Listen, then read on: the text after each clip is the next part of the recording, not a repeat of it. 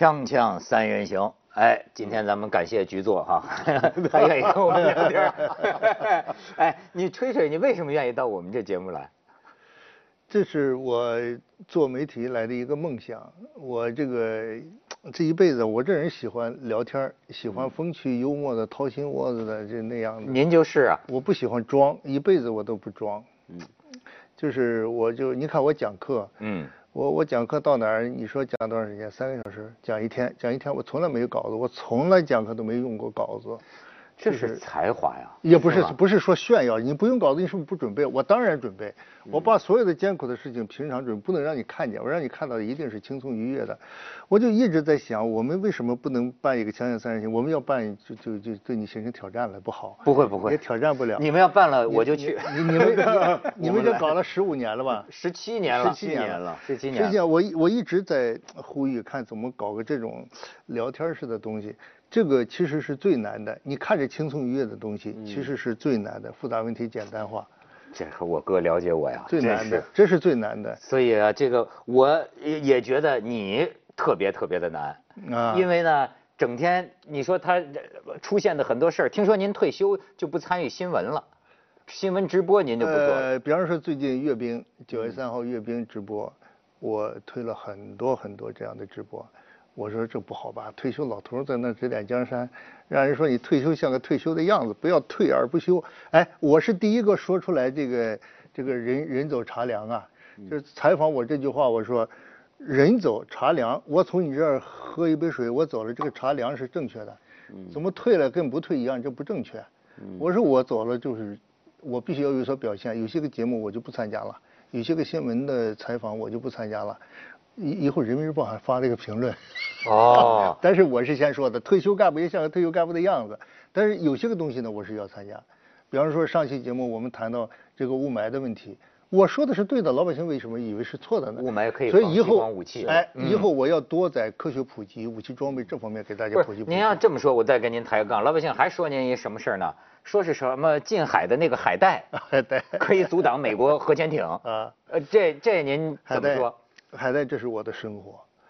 这个我当兵啊，一开始在海边，在海边以后那会儿是战士嘛，战士有个助民劳动啊，帮着老百姓干活嘛，就是。嗯。助民劳动，我们帮着老百姓收海带。这个海带，海带是怎么种的呢？这么粗的那个尼龙绳啊，一定是很结实的尼龙绳，把那个海带芽这么小夹在那个尼龙绳里头，然后用一个大球给它做漂浮着，一个一个的。海上种的都是这玩意儿。咱们那个东海、黄海那个水很浅，就几十米，你到处都弄这玩意儿，我那舰艇怎么走啊？八十年代刚改革开放的时候，我正好在潜艇上，出来进去就提心吊胆的，说到处都是这玩意儿，就是你万一搅的那个螺旋桨，这就这个潜艇就完了呀。这所以说这是一个问题，就是大家说我说的是加那个海带的那个尼龙绳。而不是说海带，海带是什么呢？我们著名劳动给老百姓家里，就是中午到饭点了，该吃饭了。嗯，说这吃啥？在海上收海带呢，帮老百姓。嗯，老百姓说拿了一根海带，我们四五个小伙子一顿，那一根海带还没吃完。你不要以为那个海带就这么小，那个干的呀，这个大的海带有十十 比你这个演播室还长啊，十好几米，你一个人都拿不动的呀。那鲜海带拿上来就吃。老百姓是咱们午餐就这个了，新鲜的海带那么大，所以说潜艇和海带这两件事我都参与过。潜艇我待了一年多，这个海带我帮老百姓 助民劳动，老收海带。他是时刻想着国防，帮老百姓收海带，都想到可以发动海带的人民战争，是吧？帮美国潜艇。尼龙绳真的是会绞螺旋特特别危险。呃，这个苏联就有时候在太平洋这个地方，呃，这个日本海下边。他就有一个绳子，有一个钢丝，就绞到那个潜艇里头去了，上面一百多个人。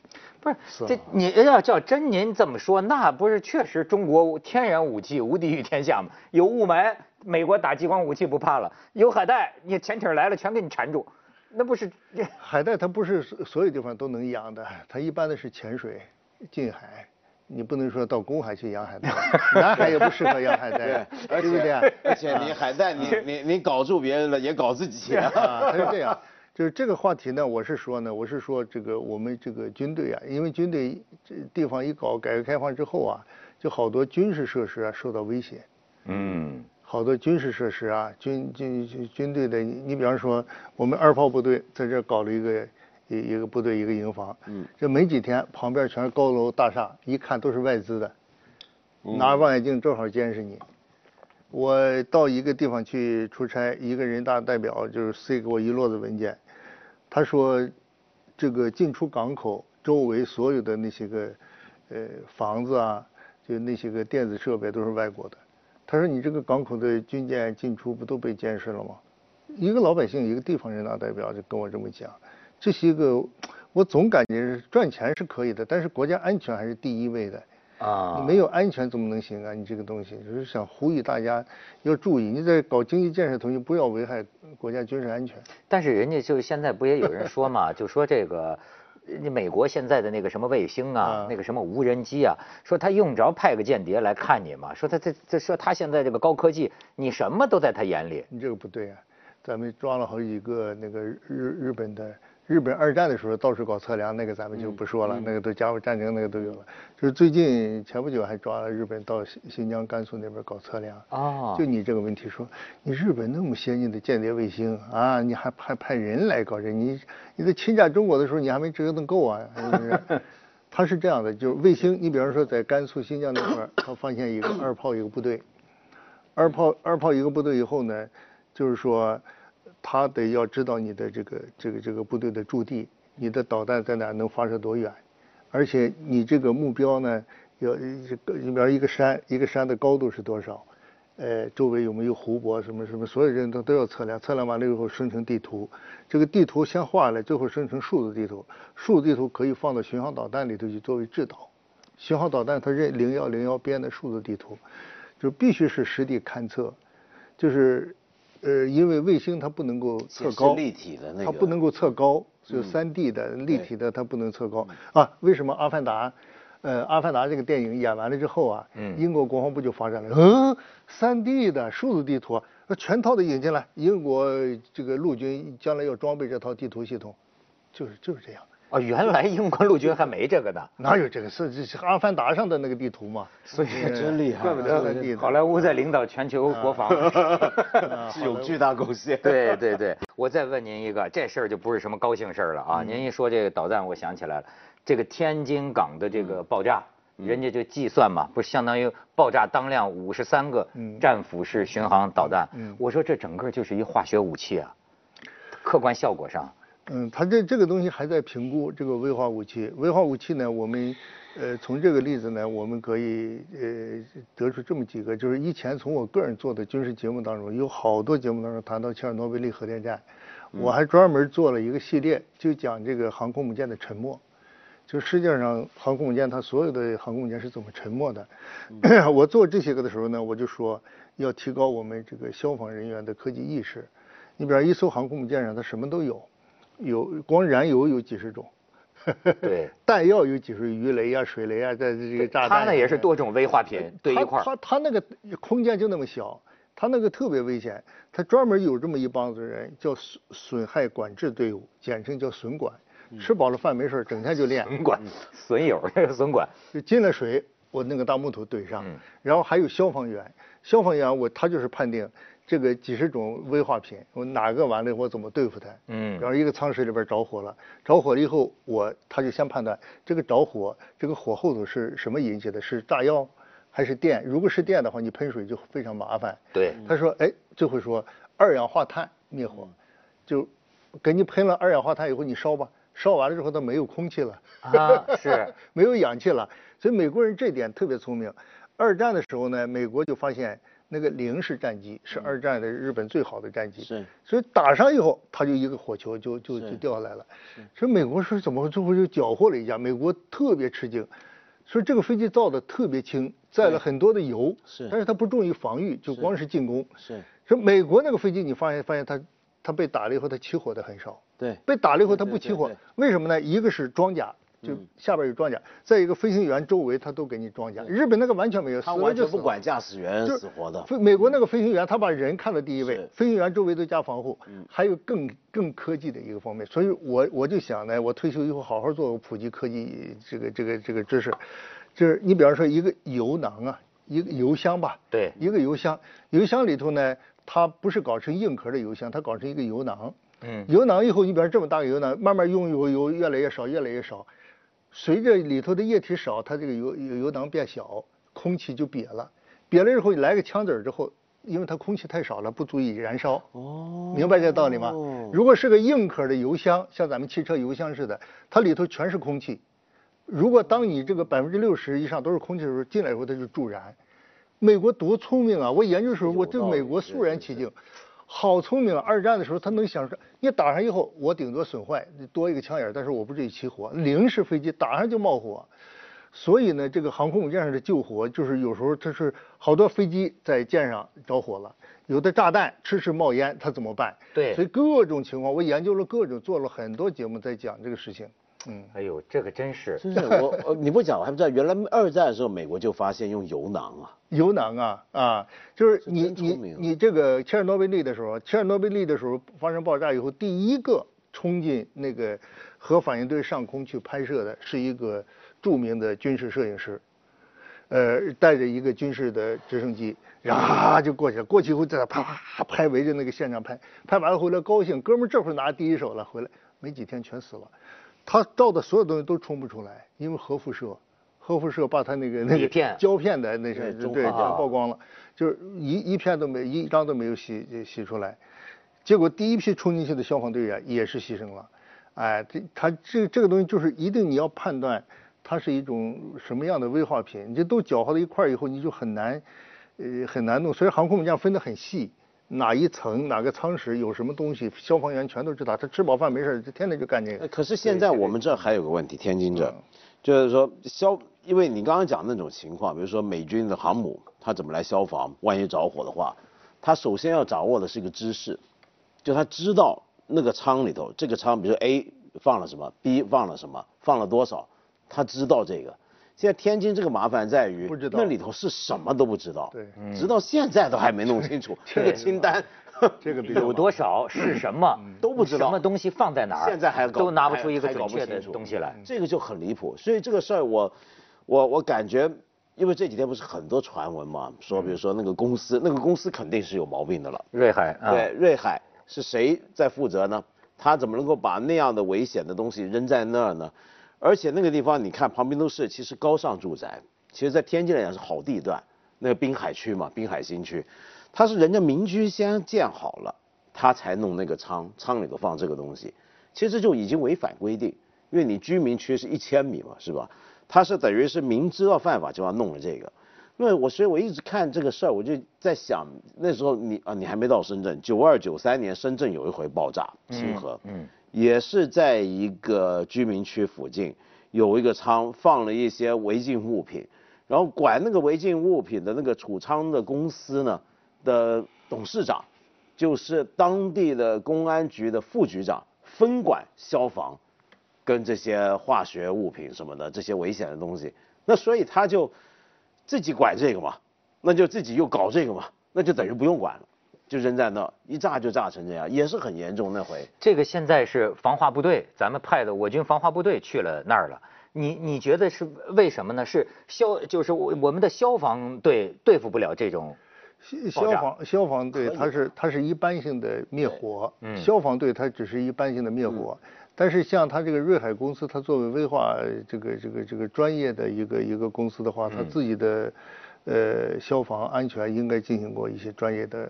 培训，嗯，这个这个事情呢，就是让我其实想了很多。像我这么大岁数人，在六十年代那个时候，战战争迫近的时候，我们中国每一个人都要进行核生化这样的教育。哦，我在小学都受到过，是吧？比如说原子弹爆炸，你应该怎么样向着这个方向，什么就地扑倒啊什么的，对，啊那种训练。个人怎么保护，然后碰到化学沾染之后如何洗消？是。这个都都吃吃东西的时候受污染以后应该是怎么弄？下雨了以后怎么弄？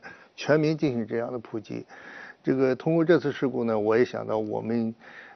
这个作为一些科学家、一些专家、一些院士，按照我们国家规定啊，就是国家的院士，这这两院院士一个责无旁贷的任务，就是向全民进行科学普及。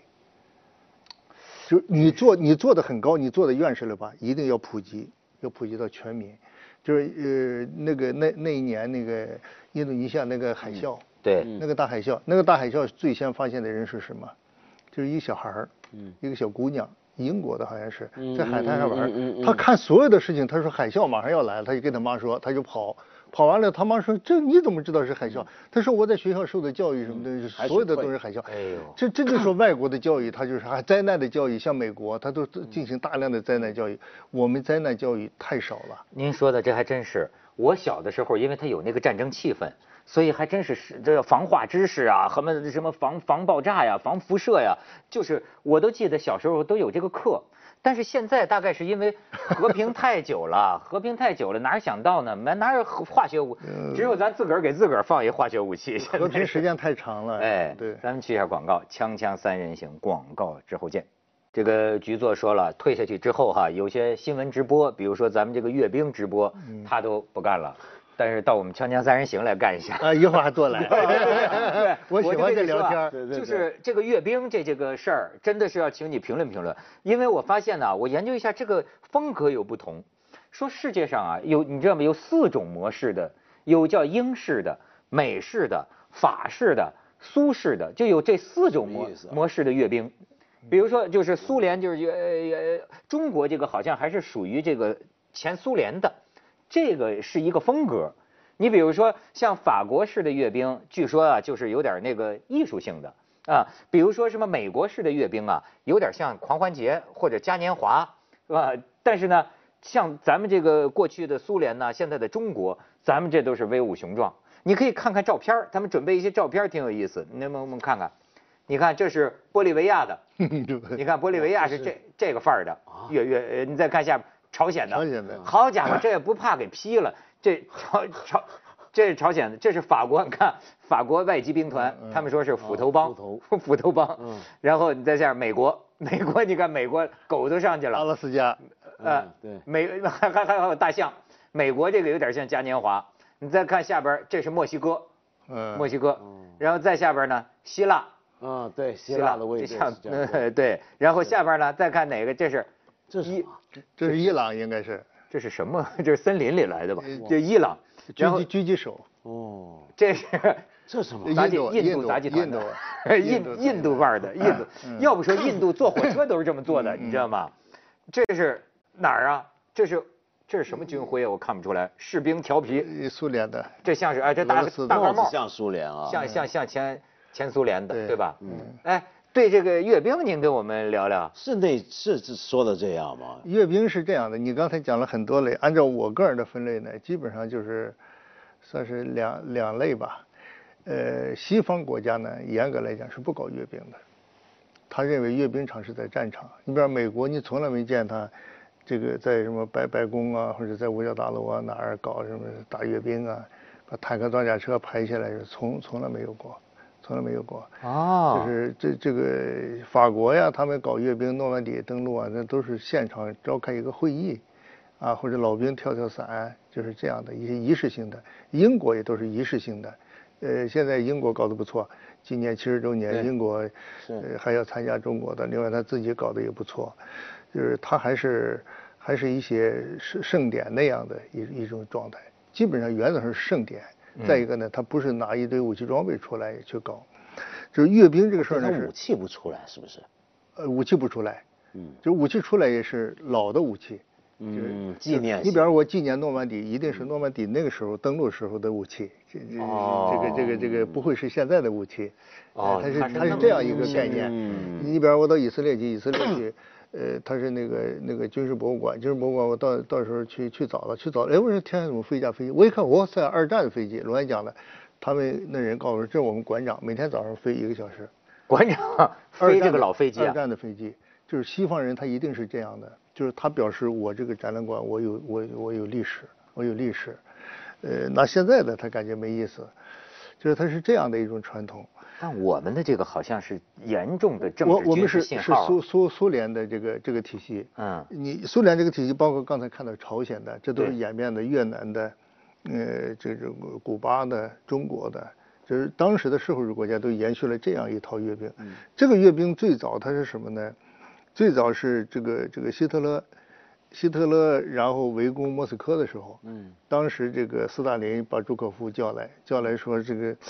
怎么办呀？德军离这莫斯科还有三十多公里，说外外国人都开始撤了，这这这这咱们怎么办？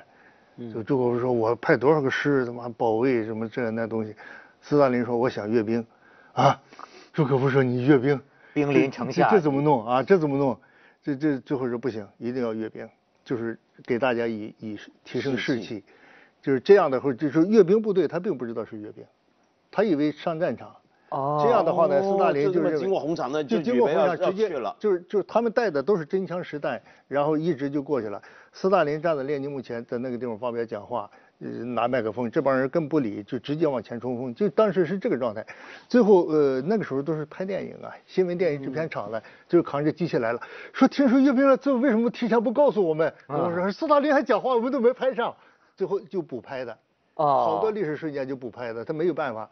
就是因为你告诉他，万一谁泄露了呢？嗯，泄露以后，你你的远最高统帅都在这儿，那三十七公里大炮打过来，飞机轰炸过来，怎么样？就更有意思的是，苏联阅兵完了之后呢，希特勒在那听广播，这这这帮小子哈，阅兵也不告我一声，因为他下边因为那个头版都空出来了。说是他们占领莫斯科以后，德国占领莫斯科上上头版的。对。头版以后阅兵，现在是阅兵，说我去，怎么你们我没去？你们自己先在那阅上兵了？他以为他自己阅兵。哦，他以为是以为他们攻占莫斯科。他以为是德国军队。以为是德国军队了嘛？占领他听听收音机嘛，听到了。这这最后才出来，就是所以说苏联的阅兵是从这儿远，就是从这里走向战场。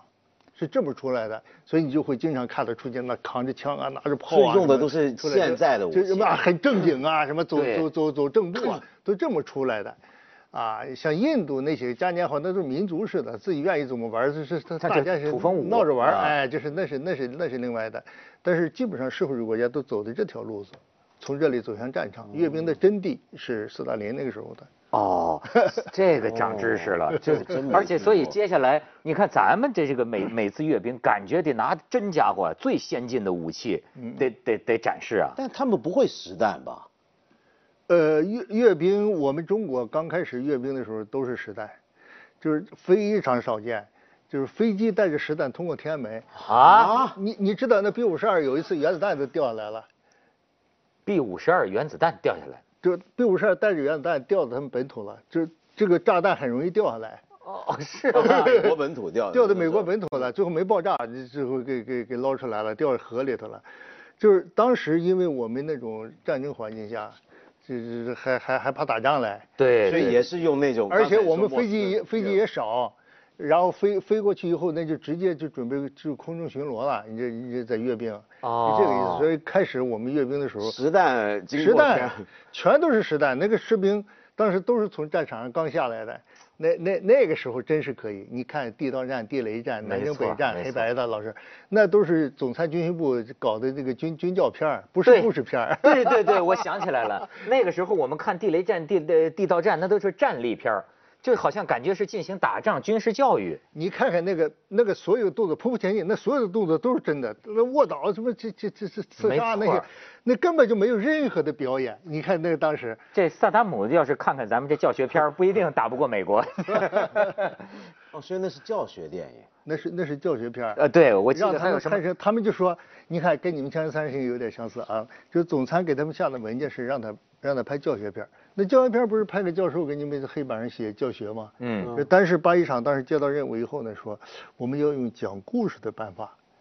给大家去讲，对，要用锵锵三人行的办法给大家去普及知识，因为大家是喜闻乐见嘛。这一般观众也能看。你先能听得懂，对，然后再故事好玩，让你接着往下看，对，然后受到教育。我还记得小时候我进电影院看这种片子，它好像还会有那种军事战术讲解，嗯，有的时候还会有一个旁白，就是在敌人什么冲进我们 村的时候，我们怎么怎么的，你看他真是当成一种教学片，教学片儿，嗯。